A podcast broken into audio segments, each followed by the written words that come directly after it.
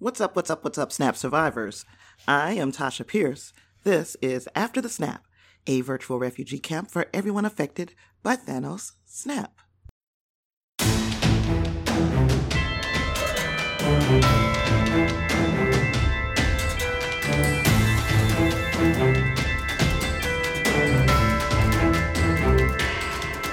So, yeah, just when I said, oh my goodness, I'm feeling burnt out, I'm doing too much, I'm burning the candle at both ends. Just when I say that, Marvel releases another Endgame trailer. And my track record is impeccable about getting these things out the day that the trailer drops. So, I'm not going to be any different this time. We're going to get this one out the day that the trailer drops. Buckle up. Let's go on a ride.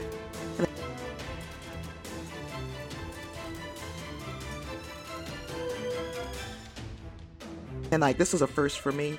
I am going to be simultaneously recording this for YouTube. I'm really trying to make this as concise as possible. Hopefully, I get through this thing without making huge gaffes or mistakes. If not, aren't you glad you guys listening to audio or I can uh, edit the heck out of it because I still don't know what the crap I'm doing with video. Let's jump into this trailer. Okay, so the trailer starts off. We've got a bunch of flashback scenes. And in these flashback scenes, they are all taken pretty much from MCU origin movies. They all have the color all drawn out of it. The only color that is prominent on the screen, that it is showing in color, is uh, the red accents in these shots. It's kind of like uh, Schindler's Schindler's List, and I'm kind of giving my age. If you've not seen that movie about the Holocaust, it's an old movie, but that is way, the way they shot. It's a very pivotal moment in that movie, and all you could see was the red as this little girl walked down the street. Uh, you would have to see that movie. But yes, this is exactly like that, where uh, that red is standing out. The vibe from the first Iron Man movie was intentional, so we noticed in both of the trailers that we were getting the feeling that we were seeing Tony Stark going back to the beginning. And that is precisely what I feel like is happening here.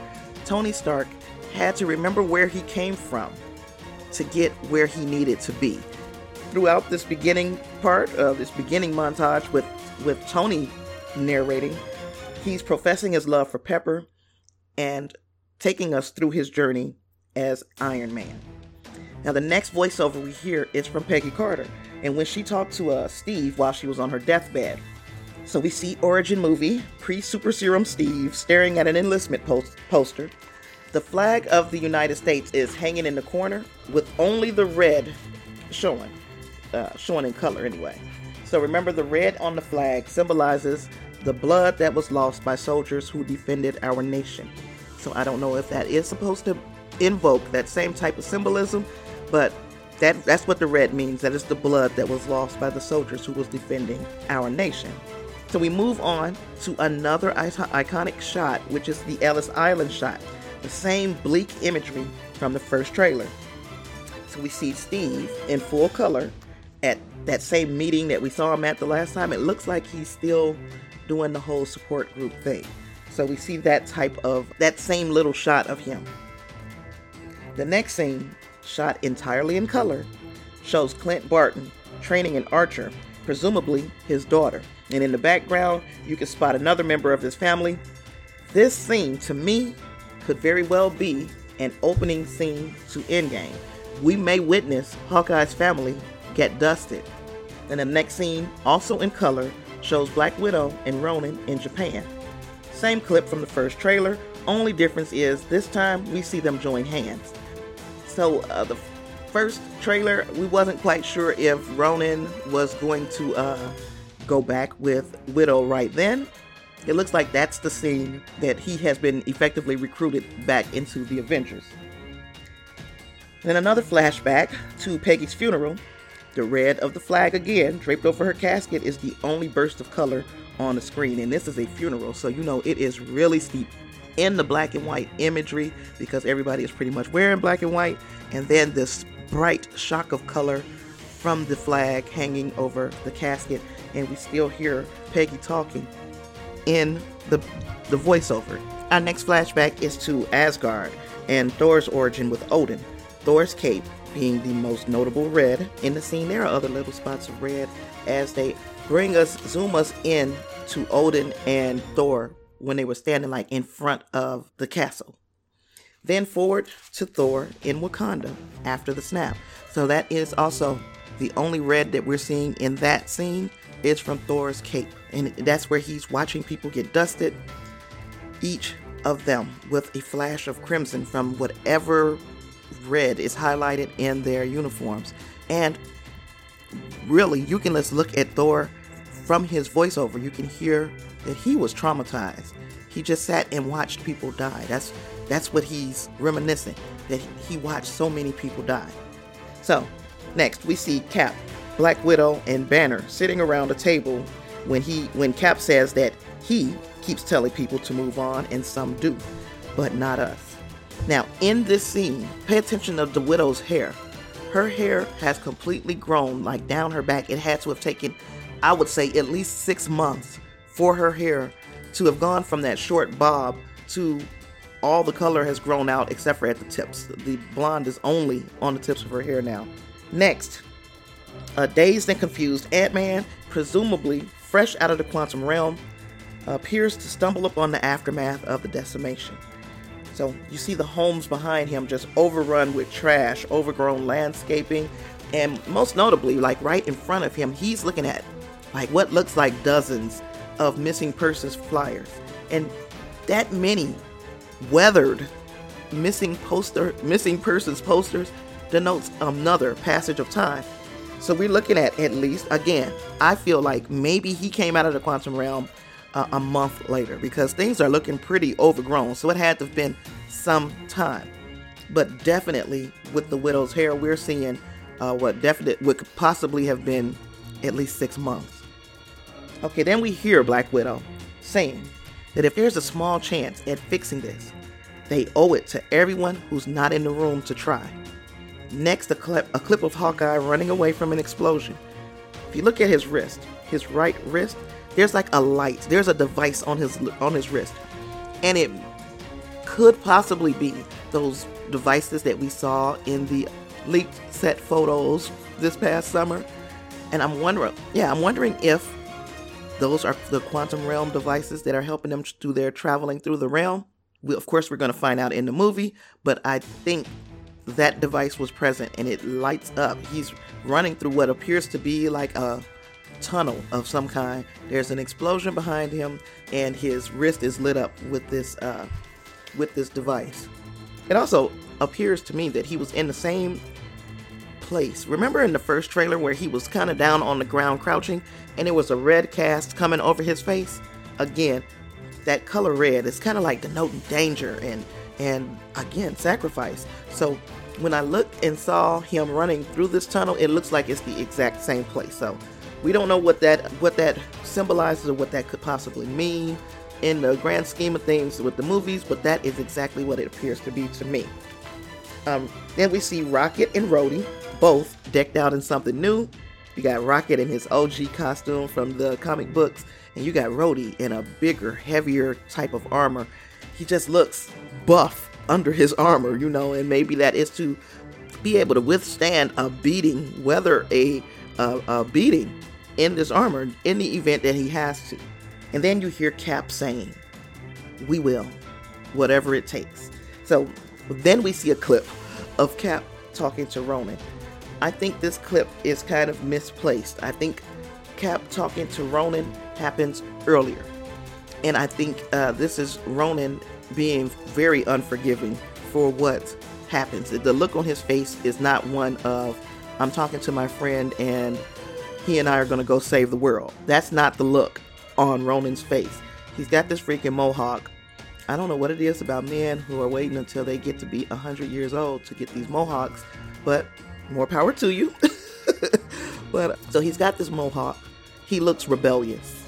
So I'm thinking this is Clint very soon after uh, the snap took away his family. Then we see Scott in his Ant Man suit. And now I'm thinking again, this is misplaced. Scott in his Ant Man suit, I think we should have seen that before we saw in the movie. We'll see. We'll see uh, Ant Man in his Ant Man suit before we see him out and walk in the neighborhood and seeing the aftermath of the snap. Because he's at home, he's in the suit, he looks confused, he looks like I don't there's something that is he's supposed to see, he's not seeing. And I'm I'm gonna go with there's no people.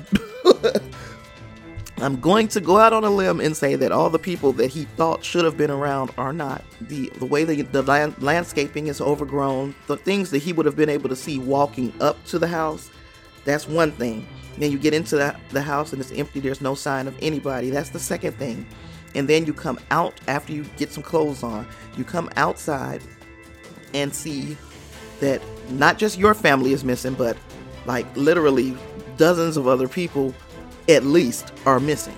So he's he's in for the shock of his freaking life when he finds out exactly what the scope of things is. But moving along, the next thing we see is Thor with an activated Stormbreaker, and then Nebula.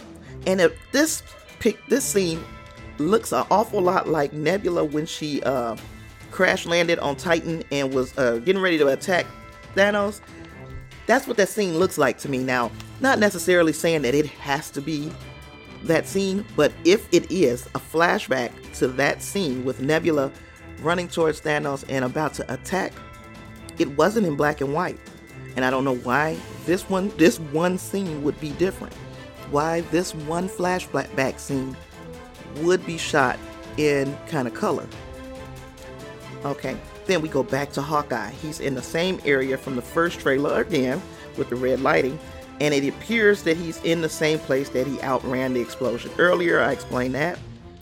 Same scene from the first trailer of Widow doing target practice, her shots coinciding with the Avengers theme playing in the background. Then you hear her voice say, whatever it takes. Now, another thing notable, again, looking at the passage of time just from Widow's hair. Her hair, once again, not quite as red as it is in that scene where they're all sitting around that conference table.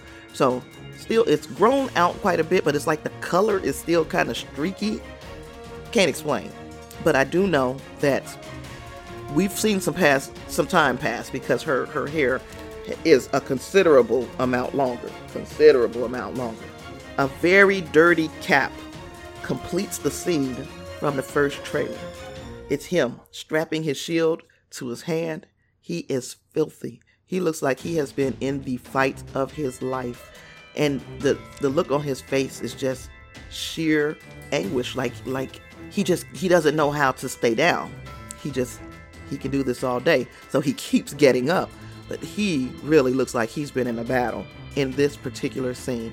Full uniform and he's strapping the shield to his hand.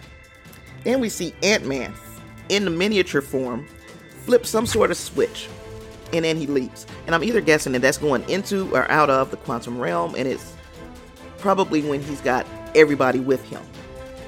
Cut to Tony back on the Benatar, looking determined as ever, and then his voice says, Whatever it takes.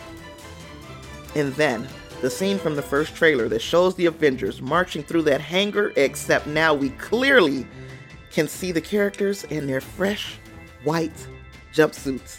So, as speculated, there were characters removed from the first trailer because here's our lineup. It's led by Cap. The next uh, set we see is Ant Man and Nebula. Then we see Hawkeye and Rhodey. Then we see Tony and Black Widow. And that that's not necessarily the way that we're going to see them march out that order that we're going to see it in the movie. That's just the way they cut it for the trailer. But most notably, Tony, and Nebula. They're there. So, when did they get back to Earth? We will find out all these things in just a few weeks. But uh, Russo Brothers said we don't even have to play the game with you guys. You knew he was going to get back. so, so this is not like giving us something ridiculously spoilerific. It is just telling us and confirming what we already know. We already knew about these white jumpsuits, and we knew that there was no way that we was going to have this movie without Tony Stark. So the, the, the Russo brothers said, let, we're going to let you see him. There he is. You know, now what can you do with that? So we see the Avengers logo come back together from dust, hear the iconic Avengers theme, and then in the stinger, Thor comes face to face with Carol Danvers. both have their poker faces on. Thor has one arm outstretched, summoning Stormbreaker. Captain Marvel doesn't flinch, even as the weapon flies past her face, and Thor stares intently into her eyes and says, I like this one. And I thought that was awesome. This is a scene with possibly the two most powerful Avengers that we have having a stare down. And you know, it's kind of commonplace. I think I said it in, in a, a podcast a few weeks ago. It's commonplace for the Avengers to have a fight in the Avengers movie. And I'm not talking about fighting the villain. That's just, we know that's coming. I'm talking about at some point in the movie, the Avengers fight each other. Now, I hope that's not going to happen in this movie because somebody could easily get killed with that much power in one room. But yes, so uh, we we see a whole lot of things in this trailer. There's a lot of there's a lot of things that we had already speculated about that we thought we were going to see that we ended up, you know, seeing. We're seeing a lot of stuff from the same trailer. They're showing us things without showing us things. But one thing they did not show us was Thanos, which leads me to speculate that he will not be a huge presence. In fact, even in the poster for the movie, Thanos seems to be looming behind the team like they're in his shadow. So, perhaps present day Thanos has gone to the farm planet and passed away. It really would make sense, especially since the uh, Russos confirmed that both he and the gauntlet were permanently damaged. Of course, the Russos said a whole bunch of other things that uh, did not pan out, but I think those things were trying to avoid spoilers. This is something they dropped themselves. This is something that they said themselves. Permanent damage to Thanos and the Gauntlet. So, those are two things that we need to possibly keep in mind. He could possibly be dead. Present day, Thanos could possibly be deceased. Uh, the prominent color red does seem to represent some sort of danger. Again, I said, and also it does seem to indicate sacrifice. And we know that there has been quite a bit of uh, speculation that our Avengers may have to make a choice. And whatever it takes, being the the mantra throughout this trailer, it tells me that we probably are not too far off base. Somebody is going to have to make a sacrifice. And I think it's just too easy for it to be Captain America, especially because a lot of the imagery is showing uh, the red, white, and blue flag. And that immediately makes you make the cosmic leap to Captain America. That's too easy. I don't think it'll be Captain America. I, I don't want it to be anybody. I don't think it will be Captain America simply because it's like they're trying to force you to make that connection, especially with the flag being all over the damn place. So, what is your what are your thoughts? What do you guys think uh, is going to happen with our Avengers? Who do you think is going to be left standing? That is the question. Who's going to be left standing? I am. Uh, I guess I can talk a little bit about uh, Captain Marvel too while I'm here. We can do a little, little tiny spoiler stuff for uh, Captain Marvel. Still not gonna do big spoiler, a big spoiler event. And I'm still, I'm still not prepared to make it like a huge spoiler event, but I am prepared to go a little bit more in depth than I did the last time. And let's just start with the obvious. Captain Marvel made a shit ton of money can we say that together? Captain Marvel made a shit ton of money. We're talking opening weekend was something stupid like 150 million dollars here in the states and uh, in Canada, and then once you t- start talking about going worldwide, we're talking about right now we're, we're over half a million. I'm sorry, silly me.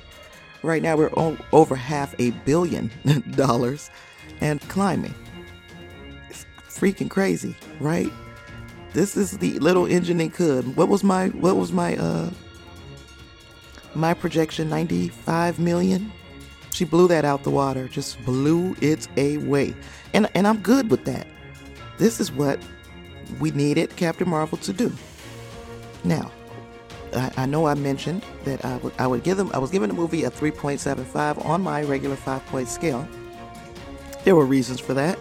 and uh, the explainy, expositiony nature of the beginning of the movie is kind of what I blame on that. And I know I just gave Black Panther a five rating and, and it has some huge issues itself, but I told you there was cultural significance, there was a little personal feeling, and this is my rating, not yours. So, in this one, I gave it a 3.75 because of that old explaining shit, okay? But we saw the Tesseract, so we know that the power that Captain Marvel has has been uh, granted to her basically by her absorbing the energy of the space stone. We also know that um, this is another spoiler that she had every intention of being available to Nick Fury, but when she gave him the the revamped pager, she told him this thing can reach me within one or two galaxies. So if she's further away, even if Nick Fury was trying to page her, she would not have gotten the page.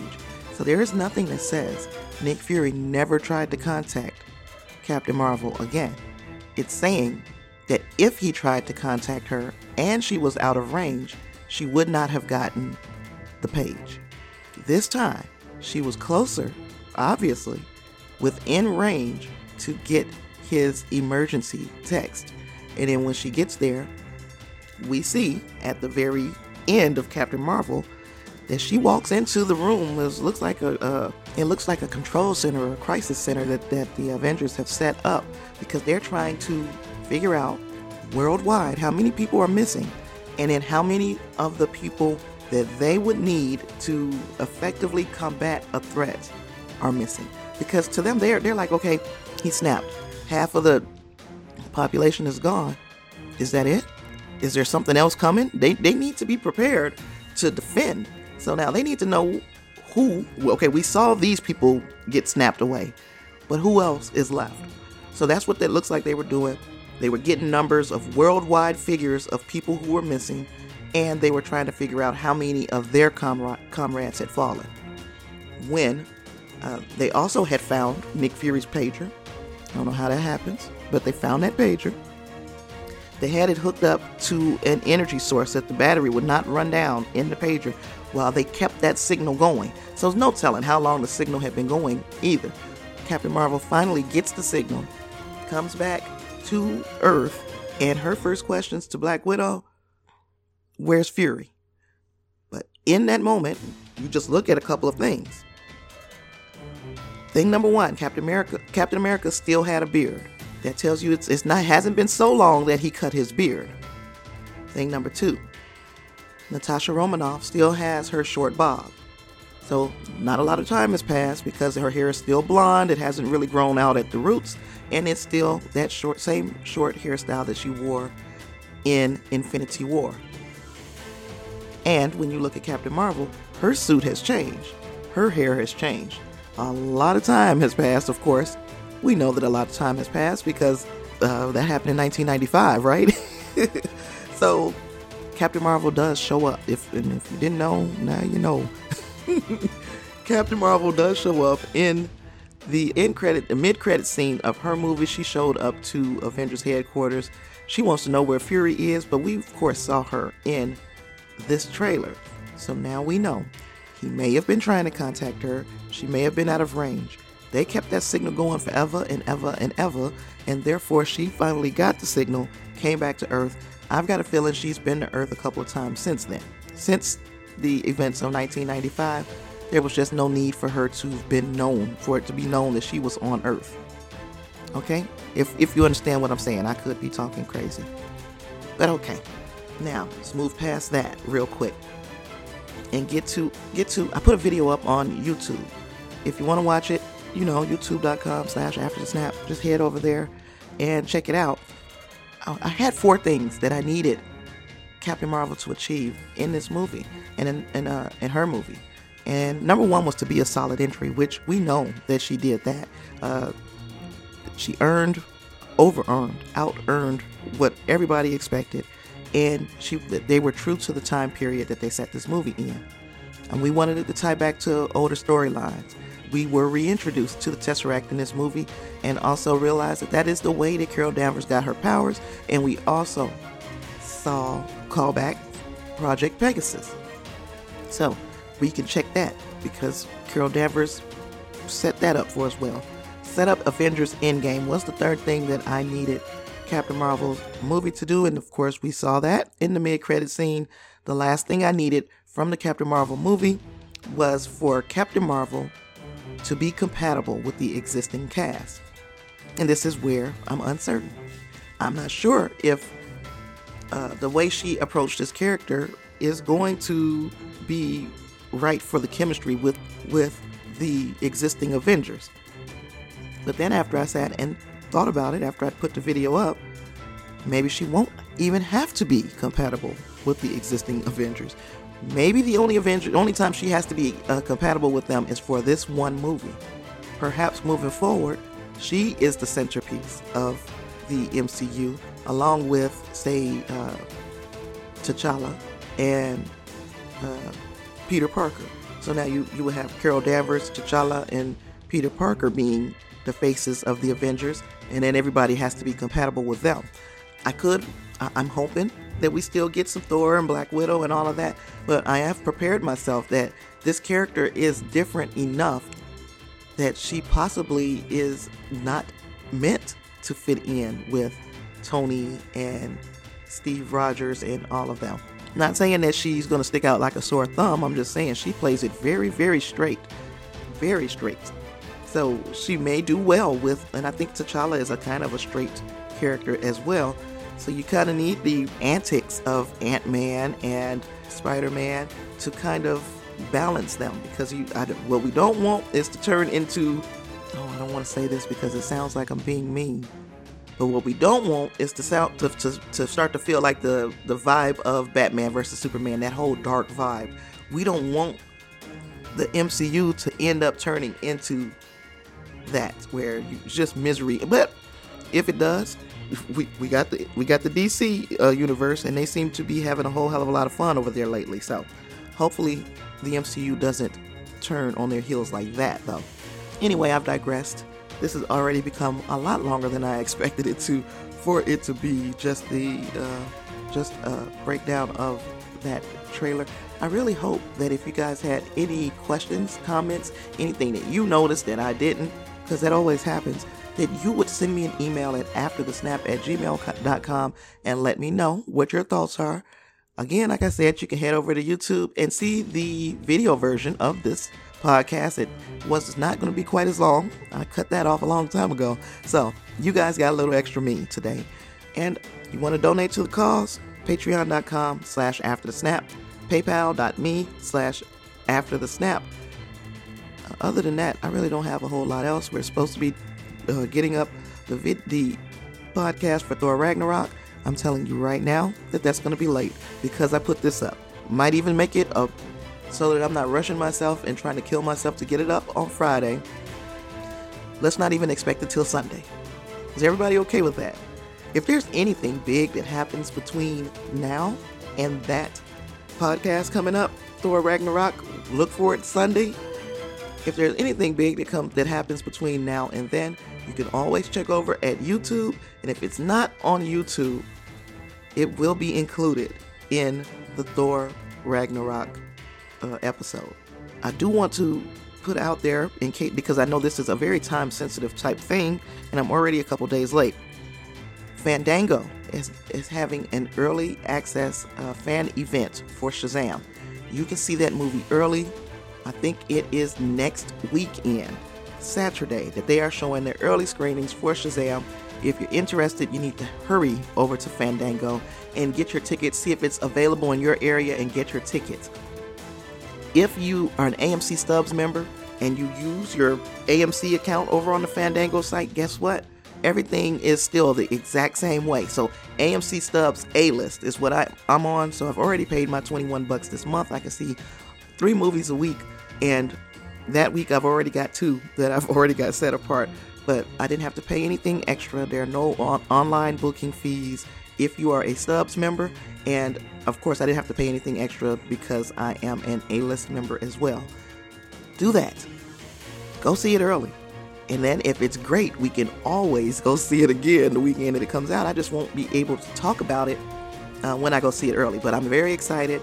It's playing at the theater that I love to go to, my local theater. So I don't even have to go far. It's going to be fantastic. It's going to be great. I'm not going to tell y'all shit.